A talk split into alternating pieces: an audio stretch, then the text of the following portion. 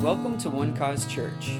Here is another inspirational message from Senior Pastor Eric Holler.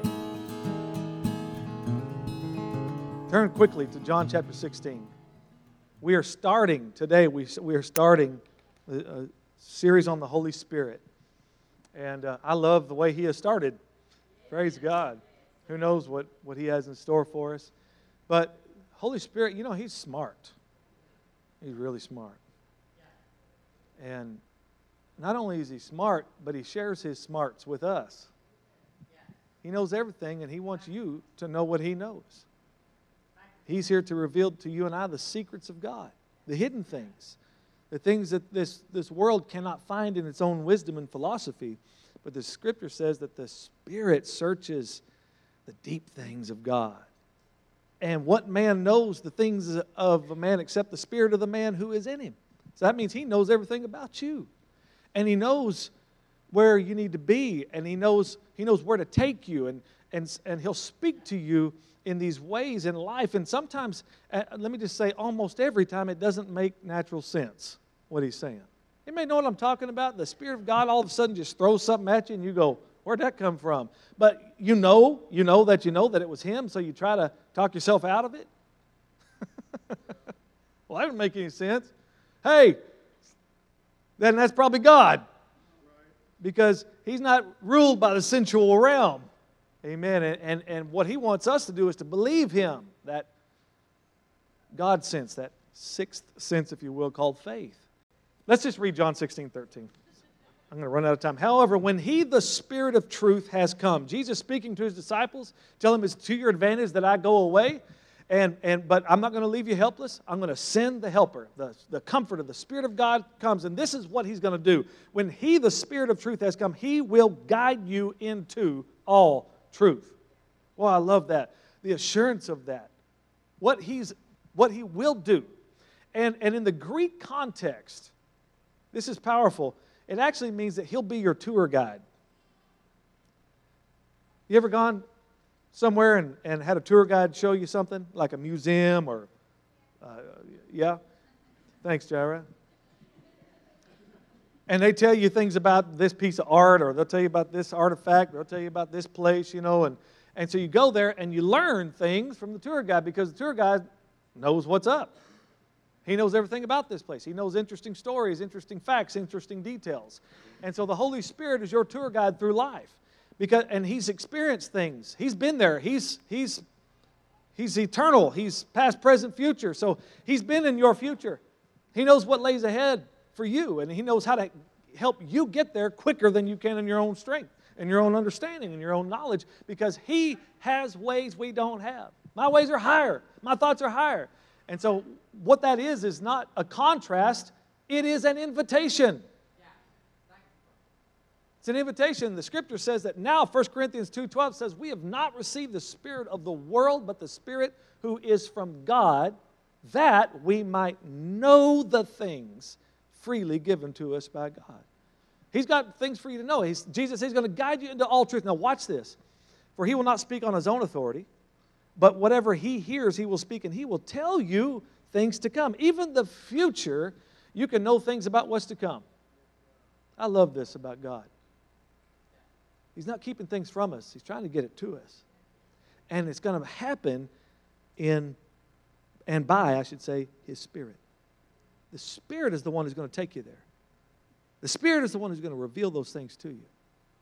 So, what do we do? Well, in this first part of the series, I want to just talk to you for a few minutes about the path of the Spirit. The path of the Spirit, because He has a way for us to go. He, and, and, and He wants us to follow those, those who are led by the Spirit, these are the sons of God, the scripture says. Isn't that powerful?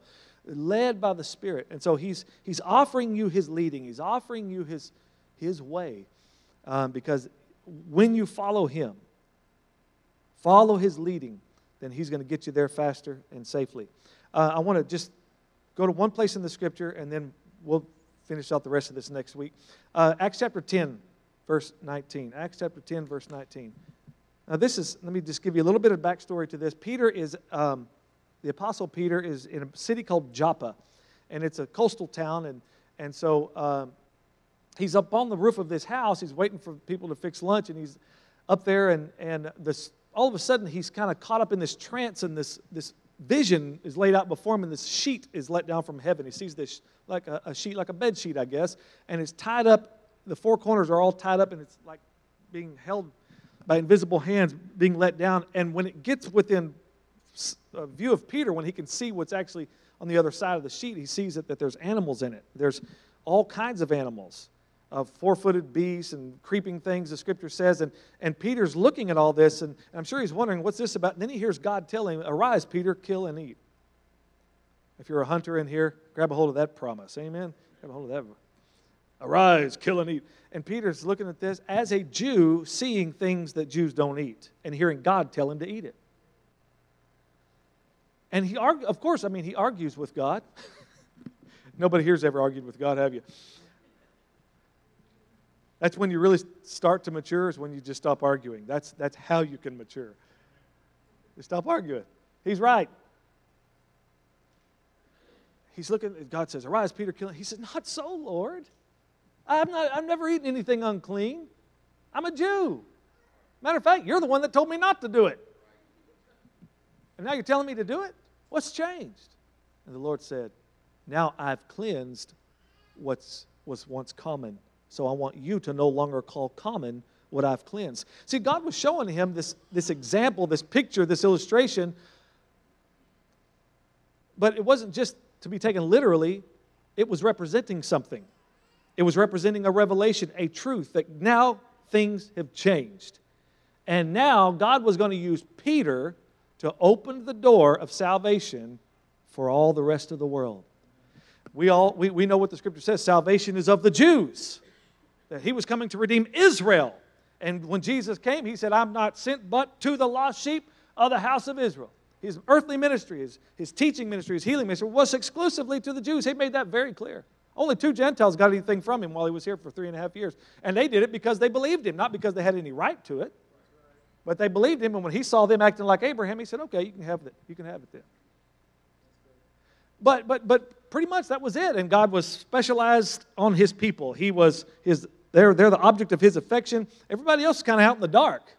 Because God had a very special relationship with a man named Abraham, and he said he was going to bless him and all of his descendants.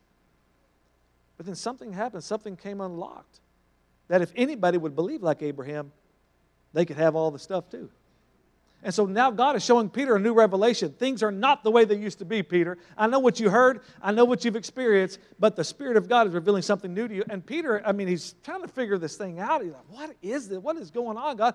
And then the Spirit speaks and he says, There are three men down there waiting for you. Go with them and doubt nothing.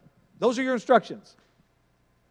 Those three total strangers who happen to be Gentiles who you shouldn't have been hanging out with yesterday or five minutes ago. Now I want you to go with them, doubting nothing. Let me tell you something. When Peter gets to Cornelius' house, one of the first things he brings up is the law. And he says this uh, I'm a Jew, you're Gentiles, and it's against my law. It's, this isn't just a cultural issue, this is the law of Moses, therefore the law of God.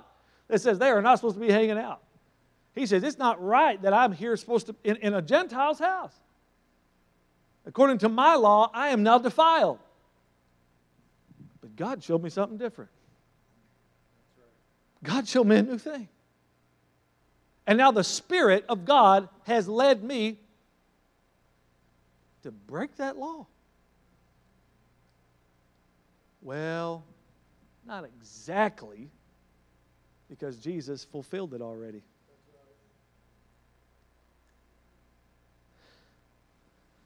He gets there. Peter has no idea what he's doing. He just Two things go with the strangers, don't doubt anything. okay. And he goes. And he preaches. He says, To him all the prophets witness, whoever believes on him will receive remission of sins. And when Peter was speaking those words, everybody in that room, every Gentile in that room, Cornelius the man, and all of his family and loved ones, they heard that gospel and they believed it. And it says, while he was preaching that gospel to them, the Holy Spirit came upon them and they all started speaking in tongues. And Peter's like, Whoa, whoa, whoa, what the heck happened? Nobody prayed a sinner's prayer. He didn't do that. He didn't do that. Because the, the Spirit said, doubting nothing. Peter's just watching it happen. And he says, God gave them the gift of the Holy Spirit just like He did to us. Wow, things really have changed. He wasn't being a skeptic there. He wasn't going, wow, what is this going on? No, no, no. Spirit said, doubting nothing. All right, I'm going to believe everything I see then. And this is the first Gentile convert. This guy represents all of us. You see how easy it was for them to get saved? They heard the gospel. They just heard the gospel, and while they were hearing it, something went up in their hearts called faith, and God said, Okay, good enough for me.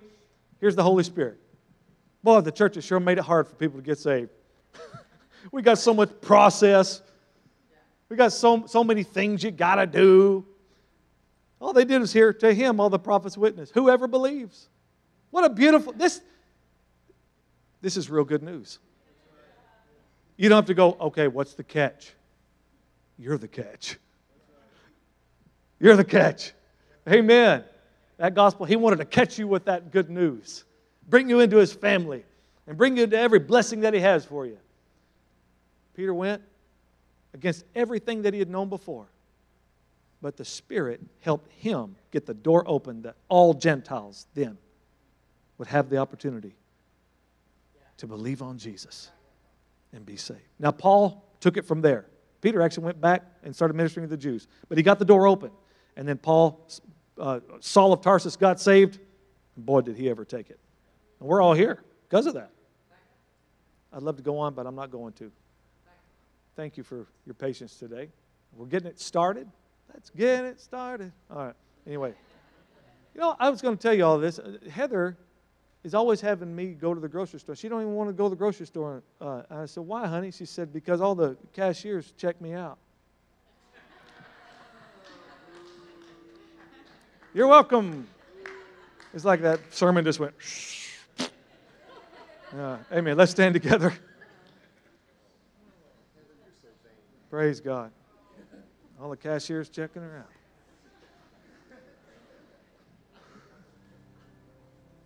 Thank you, Lord. Let's lift our hands to heaven for just a moment. Lord, we want to consecrate this word now. We want to consecrate this word in our hearts. Let that seed go deep. Do your work in the Spirit of God. You know what? If you're here today, you're here today, and and and this message is speaking to you to just just let go and let Him do it. You know that that's really what it's saying. Just just let Him do the work. He'll show you. Just but follow Him. Don't ignore Him. Don't ignore Him when He speaks. Respond. If He needs you to say something, say it. If He needs you to go somewhere, go there. If He needs you to do something, do it. He's, he's trying to get you to that place, that desire that's in your heart, that dream that's in your heart. That's where He wants to take you because He gave you that desire. He gave you that dream. Amen. Let Him put you on the express line and get you there quicker. And resting in Him. Resting in Him. Thank you, Lord. Thank you, Lord. Thank you, Lord. Thank you, Lord.